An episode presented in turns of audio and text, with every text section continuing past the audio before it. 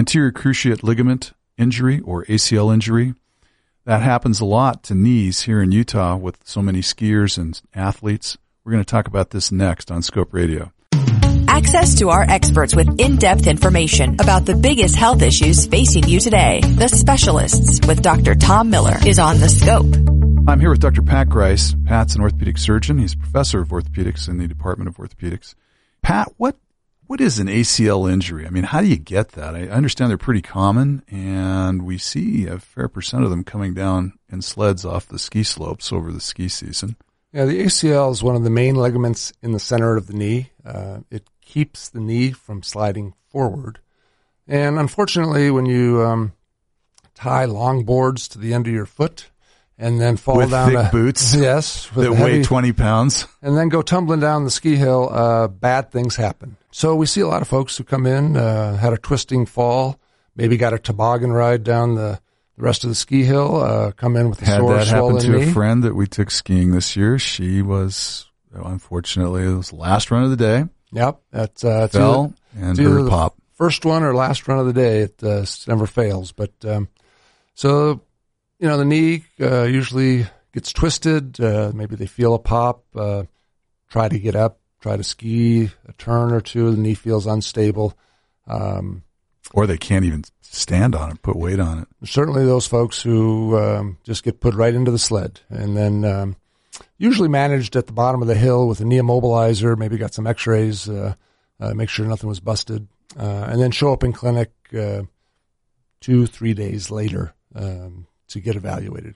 Well, now the ACL is one of several stabilizing joint uh, ligaments in the knee, um, but we tend to hear about the ACL not only in skiing but in other contact sports. Well, even non-contact sports Sure. and athletics. So it's it's a fairly common injury, right, with a knee. It, it is. It's one of the higher profile injuries, given that the level of disability that occurs from it is, is pretty high. Uh, it's difficult for a basketball player, football player, to continue playing uh, after they've torn an ACL because uh, without the ACL in the knee, um, instability where the knee gives out. So if you're doing a, a, sport where you pivot a lot, so Yeah. soccer, football, anything with cleats, it's going to be pretty tough to maintain that activity without right any ACL. any jumping landing twisting activity is is really tough to continue it's the rare individual who can continue and cope without an acl so we end up rebuilding a lot of these uh, to allow people to get back to these kind of sports So that is to say, if you have a complete ACL tear, there's not much in the way of physical therapy that's going to help if you're going to get back into competitive sports. Is that is that a fair statement? Well, physical therapy alone probably won't get you there, but that is an important part of the overall treatment. ACL injuries, when you uh, happen, they result in a pretty sore and swollen knee. And prior to any surgical treatment, physical therapy is a big part of getting ready for surgery. Um, we like to operate and fix knees when they're quiet, when they have full motion, limited swelling. And so therapy, although it's not going to fix the problem, is a big part of the treatment. So this dispels the notion a little bit that when patients have a, a knee injury and especially the loss of an ACL, they don't need to rush off to the orthopedic surgeon for surgery. Uh, not for surgery, but they should see somebody because getting going in the doing the right things to get the knee functioning and working again is important.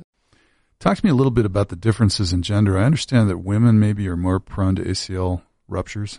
Uh, for sure. Uh, unfortunately, uh, as we've seen more and more uh, young girls and then women in cutting sports such as soccer, uh, we've also seen that their injury rates tend to be four to eight times higher than matched controls uh, with their male counterparts. And there's a lot of potential reasons for that that's still being worked out. Um, but the fact is, is that again, young women in soccer uh, are experiencing this injury quite a bit more often than men. Well, how about the older patient? Uh, do they always need to get their ACL repaired Uh, if They- are not doing cutting sports? Sure, Or sure. They they don't uh, here in the Wasatch Front, given the activity level of many so-called older patients, uh, and I think that that's a, a question as we all are aging. Um, the activity level is such that uh, many prefer to get their ACL reconstructed uh, so that they don't have to modify their activity to fit their knee. So what do you do? I mean, you wait, you do physical therapy, you wait for the swelling to subside, you wait for a little more motion, and then what? I guess there are several techniques that you use to repair the ACL. We usually uh, reconstruct the ACL, so we're replacing it. Uh, actually, repairing it, putting sutures in it was something that was done commonly in the 70s and 80s, but less so now. So we're more about replacing the ACL or reconstructing it. And the idea there is to put a new ligament where the ACL used to be uh, in the right anatomic position so that uh, it functions like the native ACL did. And if that once that's done, I suppose there's a period of time of, of fairly intense physical therapy to help reconstruct and re-strengthen the knee? For sure. Uh, ACL surgery is not something where you wake up from an operation and say, "Hey, I'm dash ready, off ready, to the football field." No, it, unfortunately, it's not that quick. Um, you know, there's a period of obviously soreness and swelling just from the surgery, um, but the rehabilitation occurs in phases. Um, first month might be you know going to physical therapy, going to the gym, doing simple exercises, spinning on a bike. Uh, by two to three months, hiking, playing golf are more reasonable uh, leisure activities. Instead of kickboxing. Yeah, kickboxing would not be the first thing you do out of the box. Um, but it's about a six month process. And even at six months, uh, many athletes are probably not as good as they're going to be at nine or 12 months.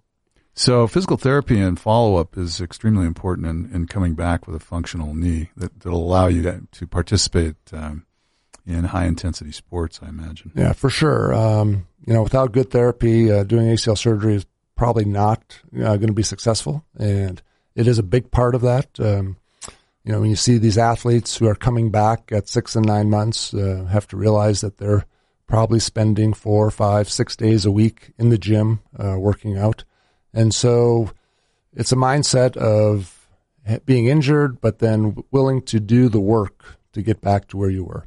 Finally, do you have any tips for the weekend warrior or the visiting vacation ski oriented person who comes out to avoid an ACL injury?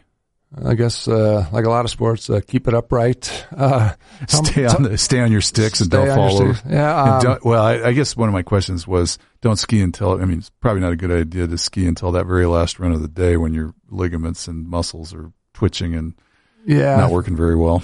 It's always a little hard to know when to call it, but, um, you know, getting in the back seat, uh, getting behind your skis is certainly one one mechanism. Uh, falls are somewhat unavoidable. Um, it is what it is. It's a a sport that's a lot of fun, but comes with certain risks. We're your daily dose of health science conversation. This is The Scope, University of Utah Health Sciences Radio.